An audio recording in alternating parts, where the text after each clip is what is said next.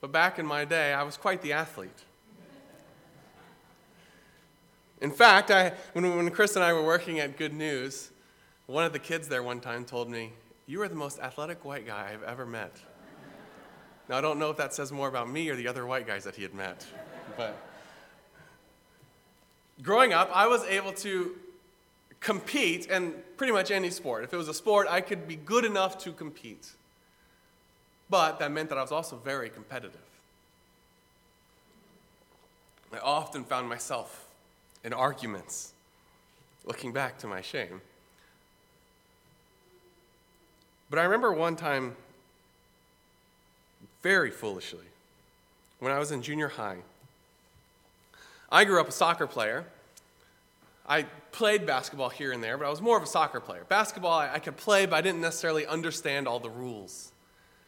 I remember one time in PE class in junior high, I believe it was seventh grade, we were playing basketball.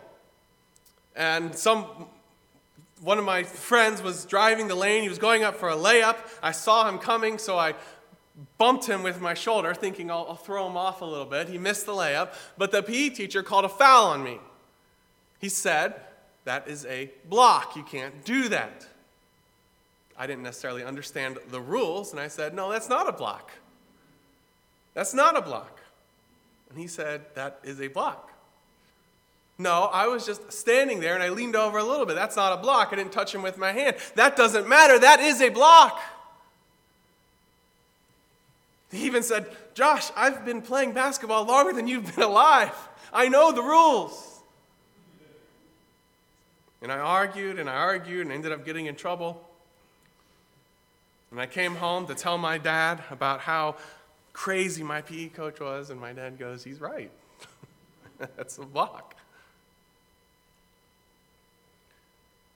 I was too foolish to listen to the man whose job it was to teach me the rules of the game. I thought I knew better, even though I knew good and well that I didn't know the rules. I was just too competitive. He knew the rules. In fact, it was his job to teach me the rules, and I wouldn't listen. And those who fail to listen often fail to learn. As we come to John 9 this morning, we see a group who fail to listen, who have their own ideas, and they're not willing to listen. And yet, at the same time, as we work our way through John chapter 9, we see a story that follows a man's journey to faith. See, there's a contrast here in John 9 from a man who comes to faith and those who reject faith, reject Christ. So, as we work our way through this this morning, we'll see the blind, the bold, and the blessed. First thing we see is the blind in John 9, verses 1 to 7. Now, as Jesus passed by, he saw a man who was blind from birth. John chapter 9 takes place sometime between John chapter 8 and John chapter 10. It's pretty self explanatory. But John chapter 9, John chapter 8 we have the Feast of Booths, John chapter uh, 7 and 8. We have the Feast of Booths. In John chapter 10, we have the Feast of Dedication. John chapter 9 takes place sometime between those two feasts. Jesus is still in Jerusalem with his disciples. And he's walking around and he passes by and he finds a man blind from birth this point in the book of John, we know that this meeting is not by chance. Jesus did not just happen to walk this way. Jesus is very purposeful in what he does and where he goes and when he goes there. So Jesus passed by, saw a man blind from birth, a blind, a man who had never seen, a man who had only known darkness. He sees this man. His disciples see this man and they ask him, Rabbi, who sinned? This man or his parents that he was born blind? They assumed that because he was born blind, someone must have sinned. Either his parents had, had done some kind of, of grievous sin that had reached down to him, Or maybe he had even sinned in the womb, which was not beyond rabbinical thinking at that time. In fact, this was a common view. They viewed sin as, as even as the primary cause, or maybe even the exclusive cause of suffering. If there is suffering, there must be sin. Now, we know that's true in a general sense, right? There is suffering because there is sin. If there was no sin, there would be no suffering. But that's not always necessarily the case in individual manners, matters. Someone must have sinned, either him or his parents. In their minds, this man's handicap reveals a hidden sin in the family. But Jesus answers neither this man nor his parents sinned, but that the works of God should be revealed in him. This man's blindness is not punishment, but it is purposeful. There's a reason for it.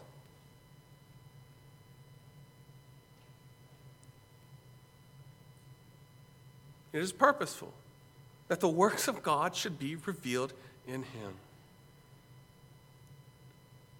God did not take a day off when this guy when this man was born. This man's blindness was no accident. It was purposeful by God that the works of God should be revealed in him. What we are so often tempted to see as a mistake or as weakness is a purposeful act of God to bring glory to himself. In this chapter, we see specifically how God is glorified in this man's weakness. It's not true that we always get to see that, is it? Sometimes someone is born with an infirmity. Sometimes someone is born with a handicap and we don't know why and we never see why. But that doesn't make the fact any less true that God is sovereign in that and God is doing something in that. This man's blindness does not limit his opportunity to praise God. In fact, what we'll see here is that it magnifies the impactfulness of his opportunity. It is because he is born blind that the glory of God shines forth.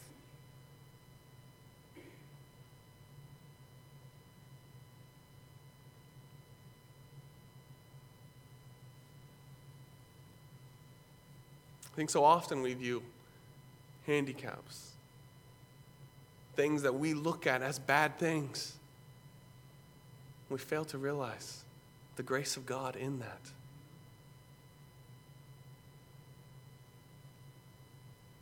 And I say that as someone whose mom is handicapped. Someone whose mom has struggled with the limitations of her legs her entire life.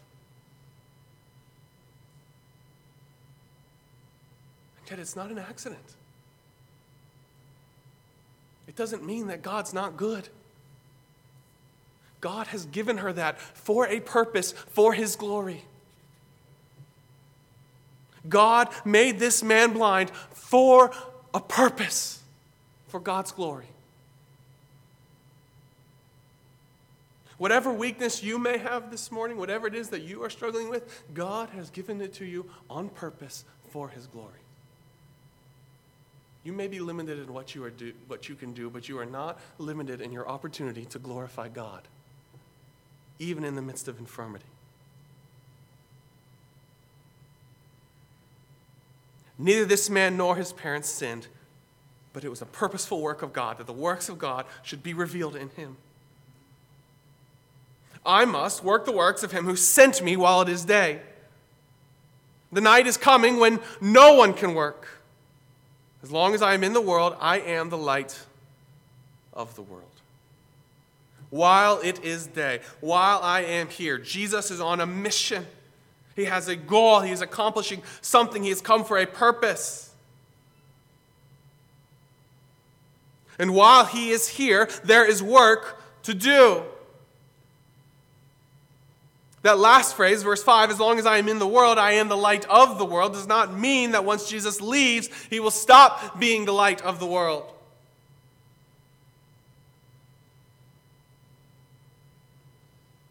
Rather, while Jesus is in the world, the light is triumphing.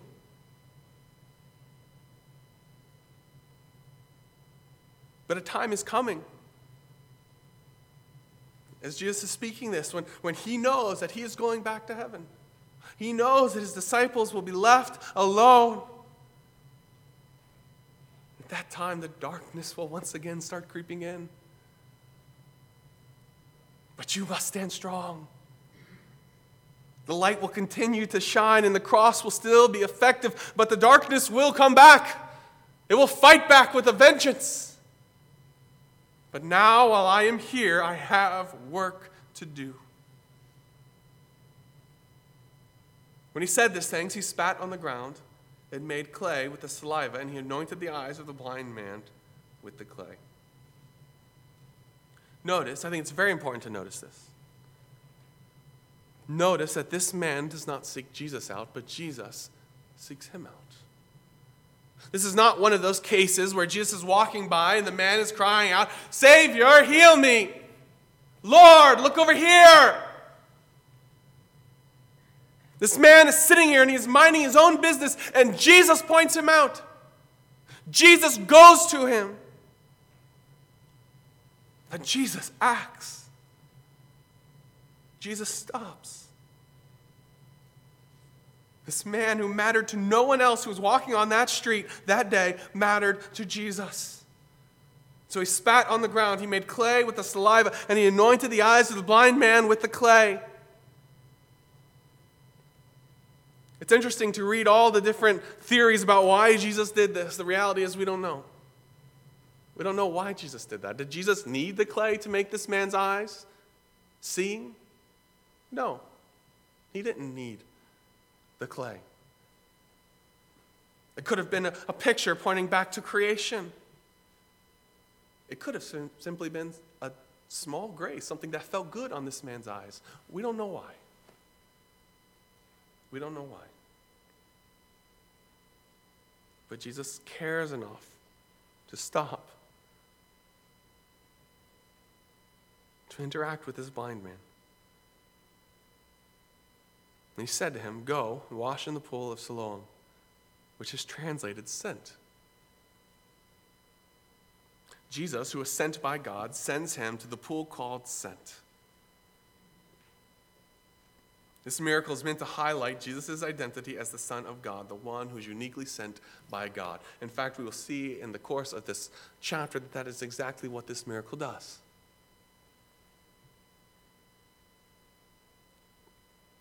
And so he went and he washed. And he came back seeing. I can't help but wonder what this man was thinking as he's walking to this pool. Did he know that he was going to see? Maybe it's not recorded here. Maybe Jesus whispered to him, Go to the pool and wash, and you will come back seeing. Maybe he knew. Maybe he didn't. I don't know. But this man gets up and he goes and he's walking to the pool. And who knows what's going through his mind? And he gets there and he washes and he comes back and he sees. And he sees. He came back seeing. In fact, notice one thing to pay attention to as we work our way through this chapter is notice this man's journey from darkness into light. Both physically, he's given sight. A man born blind now sees, but spiritually. As we work our way through this chapter, the amazing work of Jesus and giving him sight leads to an even greater work where Jesus gives him life. In fact, you'll notice as we progress through this chapter, this man will go from seeing Jesus as just a great man to a prophet to ultimately to his Savior. And physical sight here in verse 7 is just step one. The blind man now sees. As we come to verses 8 to 34, then we see the bold. The man who was blind, the man who had no power or influence whatsoever, becomes the bold. Therefore, the neighbors and those who previously had seen that he was blind said, Is this not he who sat and begged? Is this not he who begged? How is this man seeing?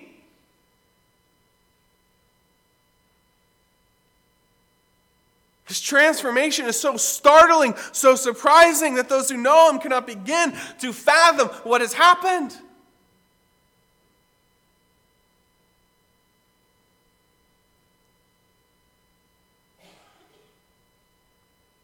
Who has seen the blind given their sight? This is an amazing thing. In fact, it's so amazing that they start coming up with, with other options. Well, well, maybe this is just someone who looks like him. Maybe he had a long lost identical twin that, that no one knew about who just happens to show up.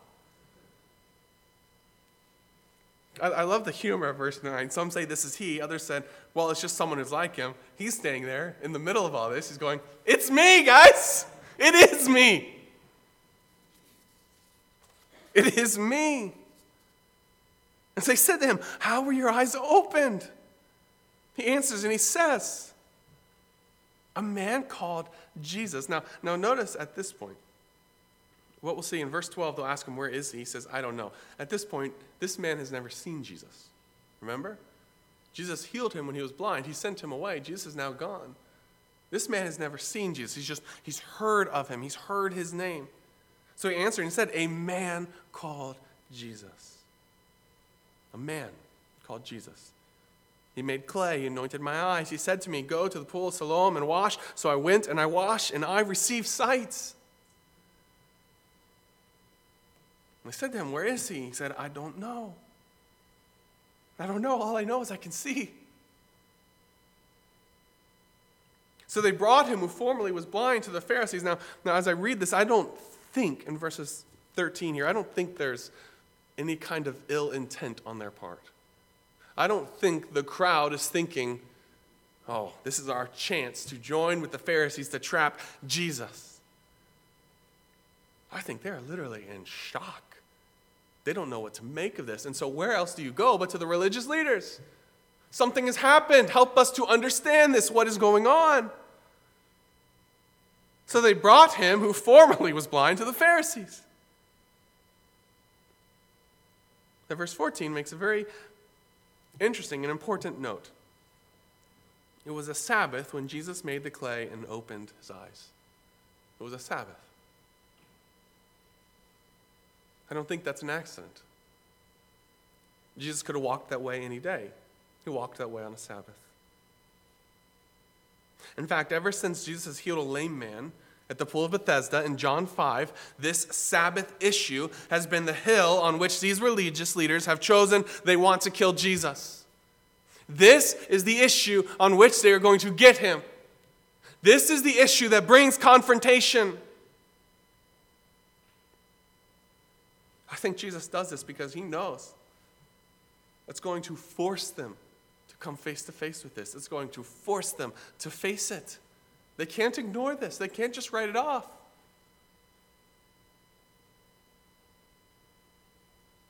So the Pharisees also asked him when he gets there how he'd received his sight. And he said to them, He put clay on my eyes, and I washed, and I see. Now, notice all throughout this chapter, his story never changes. His story is the same all throughout. This man put clay on my eyes, I washed, and I see. What changes is his view of who Jesus is. Verse 11, he says, A man called Jesus. Next, he's going to say, A prophet. Here he says, He put clay on my eyes, I washed, and I see. And the Pharisee said to him, This man is not from God because he does not keep the Sabbath. It's a clearly biased and exaggerated conclusion. In fact, Jesus already answered this charge back in John 5 when he dealt with the issue there. But they're not interested in hearing Jesus' explanation, they're interested in pushing their agenda.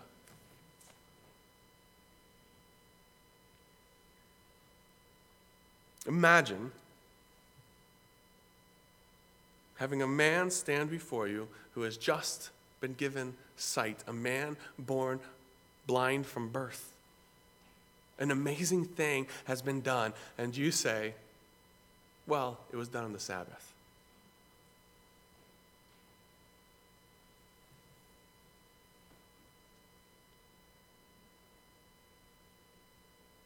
Others, though, how can a man who is a sinner do such things? And so there's a division among them. In fact, giving sight to the blind is a very powerful sign. It's a specific sign attributed to Messiah, as we saw this morning, as we read Isaiah 42, verses 1 to 9, the one who will come, who will give sight to the blind.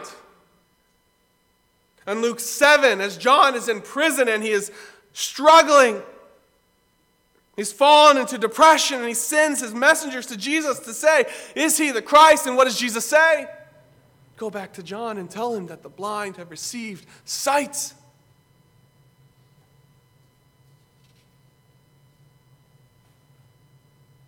Some of these religious leaders are starting to pick up on this. They cannot ignore what Jesus is doing.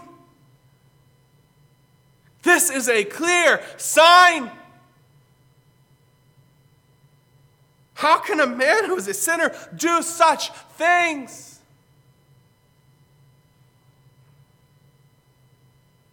They're starting to wonder maybe the problem is not with this man, maybe the problem is with our interpretation of the Sabbath law.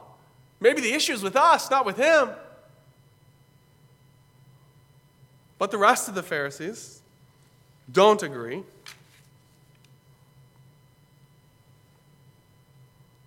They say to the blind man again, What do you say about him? You, are the one who was there. What do you say? It's not that, that this blind man has any authority but he's an eyewitness. What do you say? He said he is a prophet. He's a prophet. Again, it's not his story that has changed, it's his view of Jesus that is progressing as he meditates on this, as he interacts, as he tells his story. He comes to see this is not just a great man, this is a great prophet. There's something unique, there's something special.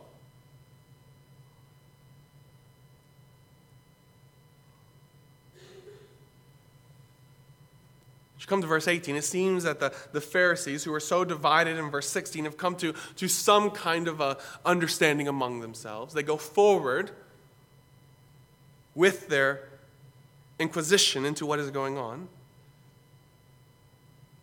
The Jews did not believe concerning him that he had been blind and received his sight. They're going to turn, overturn every stone. They're going to look for, for every possible inconsistency, every possible little thing that they can use to prove their point. They don't believe because they don't like his answer. And the sad truth is that the truth is never enough for those who have an agenda. And that's exactly what these religious leaders have. Religious leaders have. They don't necessarily believe the man, so they call the parents of the man. Surely there's, there's someone who can, who can test. Maybe he wasn't really bur- blind from birth. Maybe he was just lost his sight after he was born at some point. He can't know whether he was born blind or not. He can't remember. So maybe he lost his sight at a young age, and, and later on, it, now it's just come back. We'll ask his parents. So they asked him, saying, Is your son, who you say was born blind, is this your son who you say was born blind? How then does he now see? Parents answered, Well, we know he's our son, and we know he was born blind. But by what means he now sees, we don't know. Who opened his eyes? We don't know. He's of age, ask him, he will speak. His parents said these things because they feared the Jews, for the Jews had agreed already that if anyone confessed that he was Christ, he would be put out of the synagogue. The agenda that these religious leaders have is not something that is hidden. This is not something they're doing in the dark. This is something that, that is very widely, clearly known. And anyone who opposes them will be shut up, will be kicked out.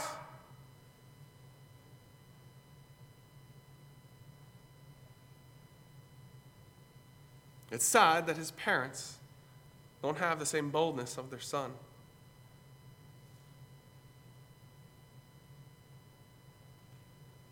But as we come to the end of verse 23, his blindness from birth has been confirmed beyond doubt. Clearly, a work has been done. So they again call the man who was born who was blind and said to him, Give God the glory. We know that this man is a sinner. Give God the glory. Speak the truth.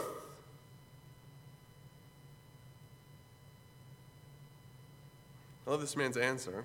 He said to him, Whether he is a sinner or not, I do not know. This man is still not quite sure about Jesus. He's progressed from he's a man to he's a prophet. What kind of prophet, what he's like, if he's a sinner, I don't know. One thing I know that though I was blind, now I see. Though I was blind, now I see. I love those words. How many of us can share that same testimony when we look back to when we had faith in Christ? Though I was blind, now I see. And despite the best efforts of the religious leaders, they cannot change the truth. This man was blind, now this man sees.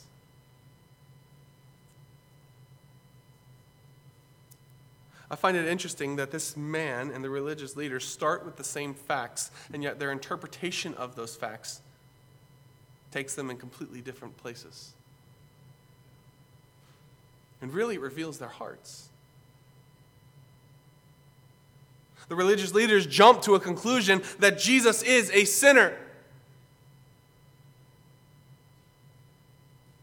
The blind man sticks to the truth. He is, he is driven not by an agenda, but by the truth. I don't know if he's a sinner.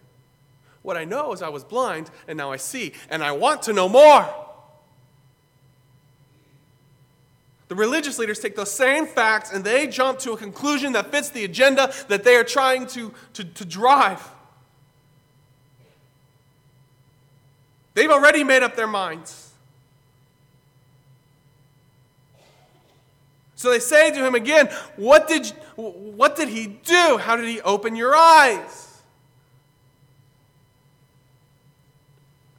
This is like a, a interrogation. One of those crime shows when they, they lock them in the little box where they ask them questions. They just ask the same questions over and over and over. Is this man's story going to change? Is he making this up? Surely there's something that we've missed. And if we ask him enough, the truth will come out. Again, I, I, I love his, I, I love this man's wit. For a man being born blind, a man who was the outcast of society, he's a smart man. I told you already, and you did not listen. The problem is not that I have not been clear, the problem is that you're not listening. The problem is that you don't want to hear, you don't like my answer. I've told you. Why could you possibly want to hear it again? Is it because you want to become his disciples? Is that what you're doing here? You're, you you, just, you want more information so you can go and you can join him. You reviled him. You are his disciple, as if that's some kind of a, a bad thing, as if that's an insult. You are his disciple. We are Moses' disciples. We know that God spoke to Moses. As for this fellow, we don't know where he is from. Unfortunately, their ignorance is purposeful because Jesus has told them on multiple occasions where he is from. He has told them on multiple occasions where he is going. They choose not to know him. They choose not to listen.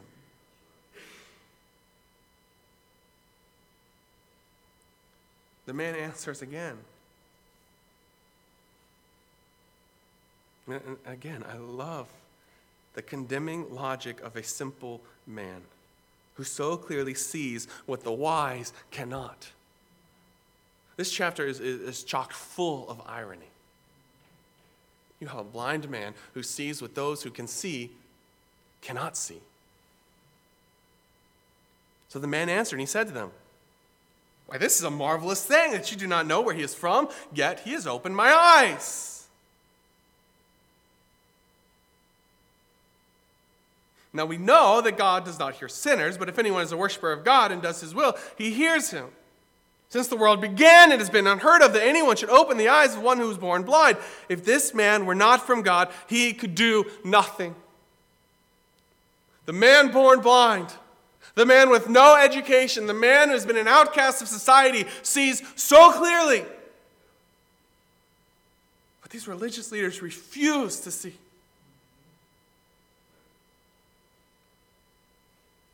This sign that he has done leads to one clear conclusion that he is from God.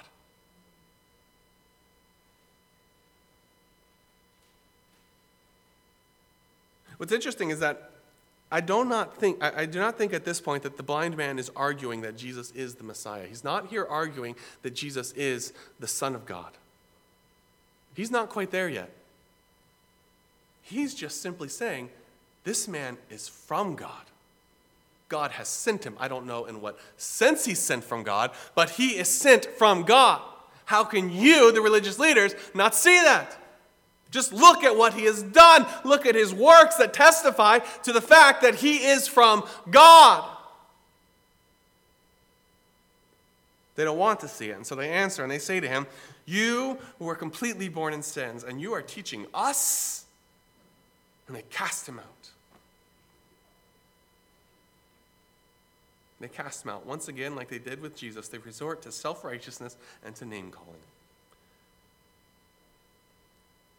Yet perhaps verse 34 is the most ironic verse of this entire chapter. You were completely born in sins.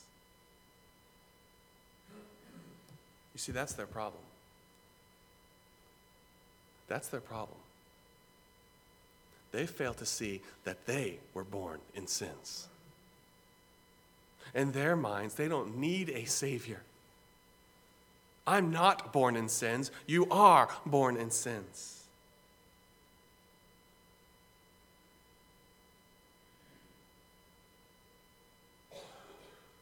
The reality is that this man was born physically blind, but they were all born spiritually blind. They were all born in darkness.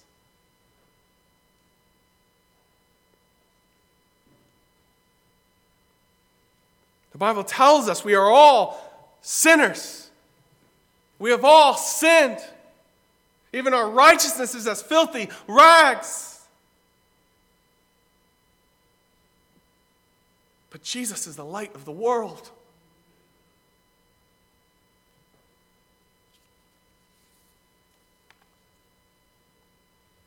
In fact, Jesus will pick up on that as we come in a second to verses 40 to 41. As we come to verse 35, though, we see the blessed, the man who believes.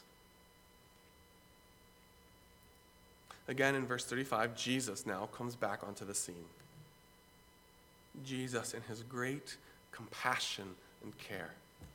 Jesus, who sought this man out in the beginning, now seeks him out again. Jesus heard that, he, that they'd cast him out. And so Jesus goes and Jesus finds him again a second time.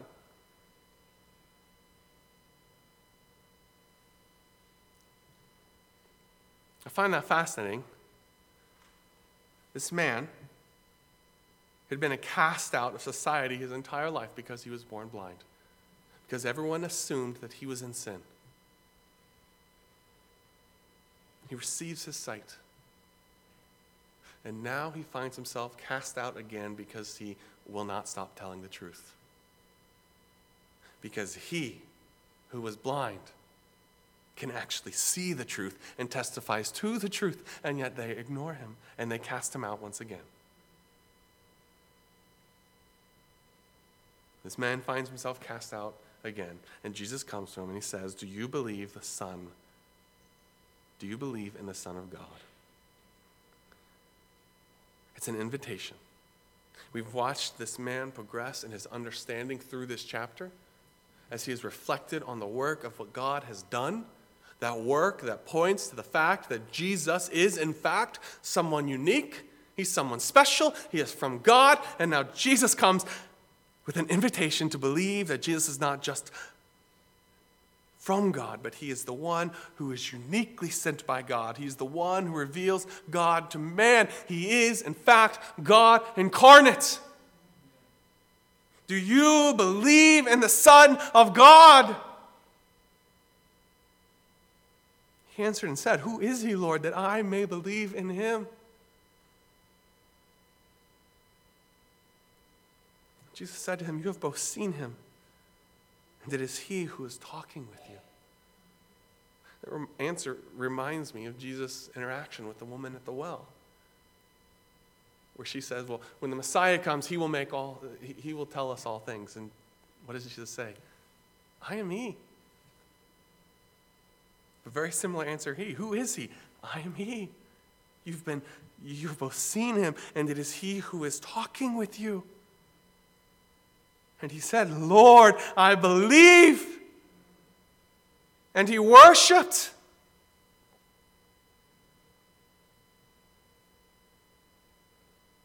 This is meant to be.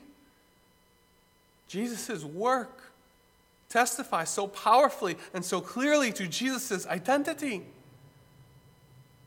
This man is ready to believe. As we come to verse 38, we see the second miracle, in fact, the greatest miracle of John chapter 9. Because the great miracle of John 9 is not a blind man who is given his sight, but a dead man who is made alive in Christ.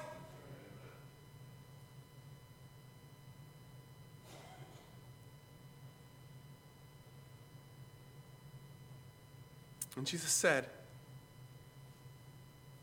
For judgment I have come into this world, that those who do not see may see, and that those who see may be made blind. For judgment I have come into this world. It seems to contradict John 3 17, where Jesus says, uh, in fact, turn over there, turn back to John 3 17, where it says, For God did not send his Son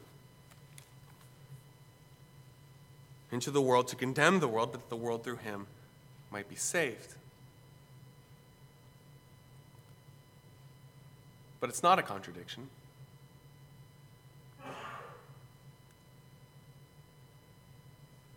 Because the purpose of Jesus' coming was to save.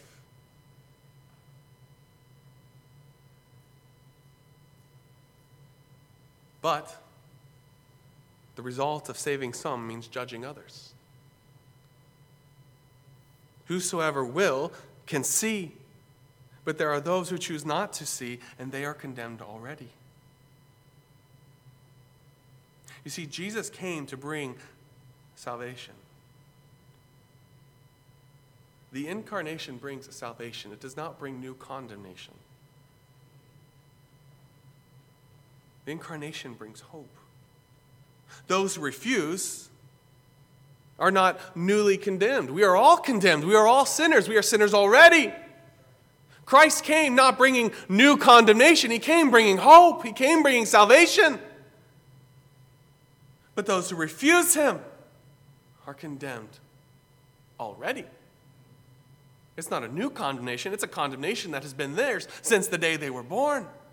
Because they are sinners, because we are sinners. For judgment I have come into the world, that those who do not see may see that those who are born in darkness, whose eyes are open to the light, who believe that they may see, and that those who see, or you could say those who think they see, are made blind. To them, the gospel is a stumbling block, and they face judgment.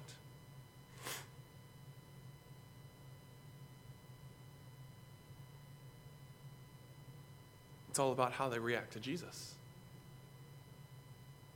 Either they believe, either they see, and they are saved, or they reject and they are judged. Some of the Pharisees who were with him heard these words, and they said to him, Are we blind also? Are we blind also? Again, there's irony here because they take offense at what Jesus has said, but they fail to realize that Jesus didn't say that they're the ones who are blind that may see. They're the ones who think they see, and therefore they are blind. No! You're not the blind. You're the one who thinks you see. That's your problem. You do not realize that you were born in sin. And therefore, you reject the light of the world. In fact, that's what Jesus says in verse 41. If you were blind, you would have no sin. If you were blind, your eyes would be opened to the glorious light of the gospel of Jesus Christ, and you would turn to me in faith and you would find salvation. But now you say, We see. You think you see. And so your sin remains. You're not blind, you're simply refusing to see, and that's even worse.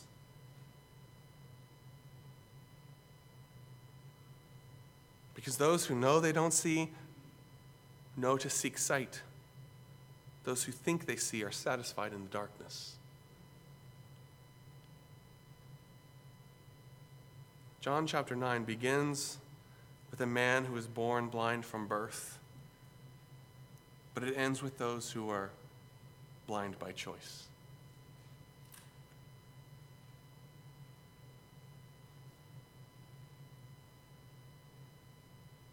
As we come to the end of John chapter 9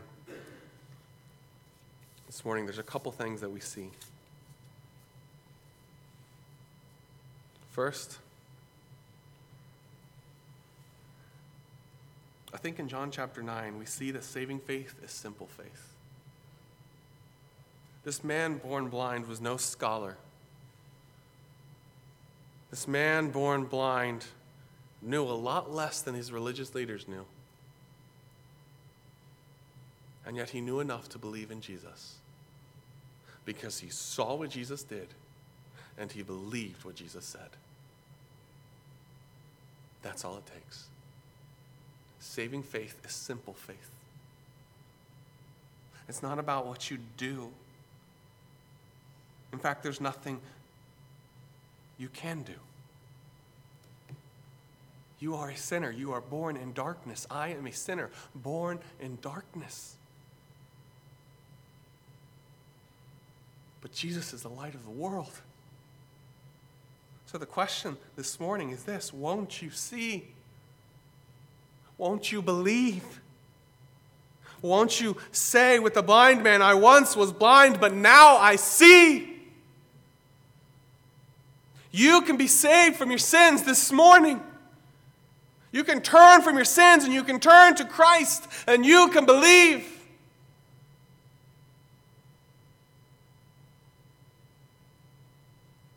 Won't you look to the miracles of John? Won't you look to the cross of Christ? Won't you look to the empty tomb? And won't you see and won't you believe? Jesus is the Son of God. Jesus died for you.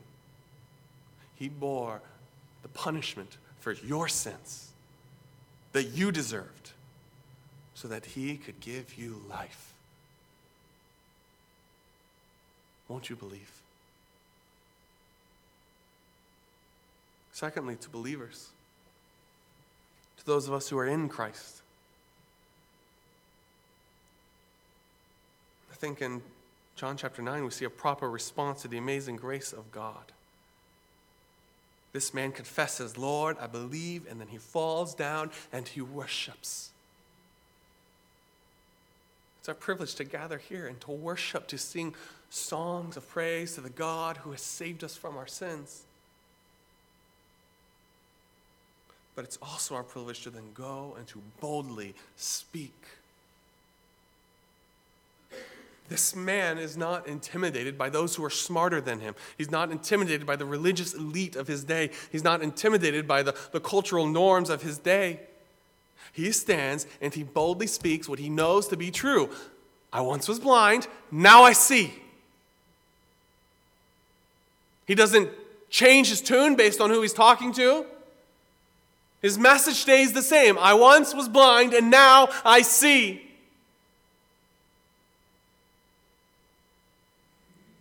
Why aren't we so bold?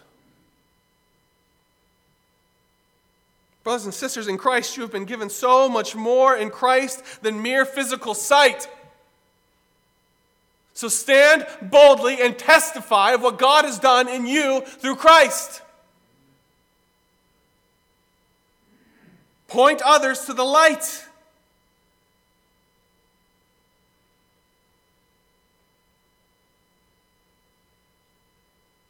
Be bold.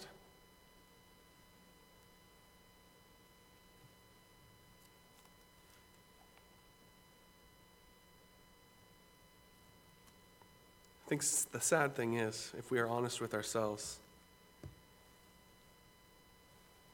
many of us must admit that we'd be far more amazed by a man given sight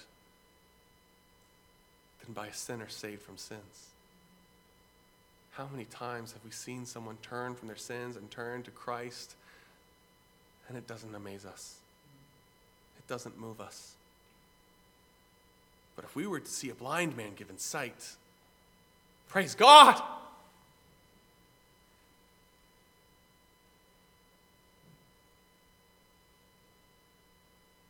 greatest miracle is not a blind man given his sight. It's a dead man given life in Christ. Rejoice in that reality. Rejoice in the God who has given you life in Christ.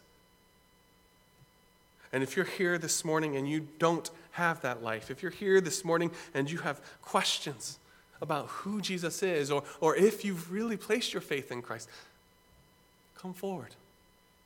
I would love nothing more than to open the Bible. I'm not going to force you into the decision. I want to answer your questions. I want to point you to Christ. Won't you come forward? Even as we sing our closing song, All I Have is Christ. Won't you come?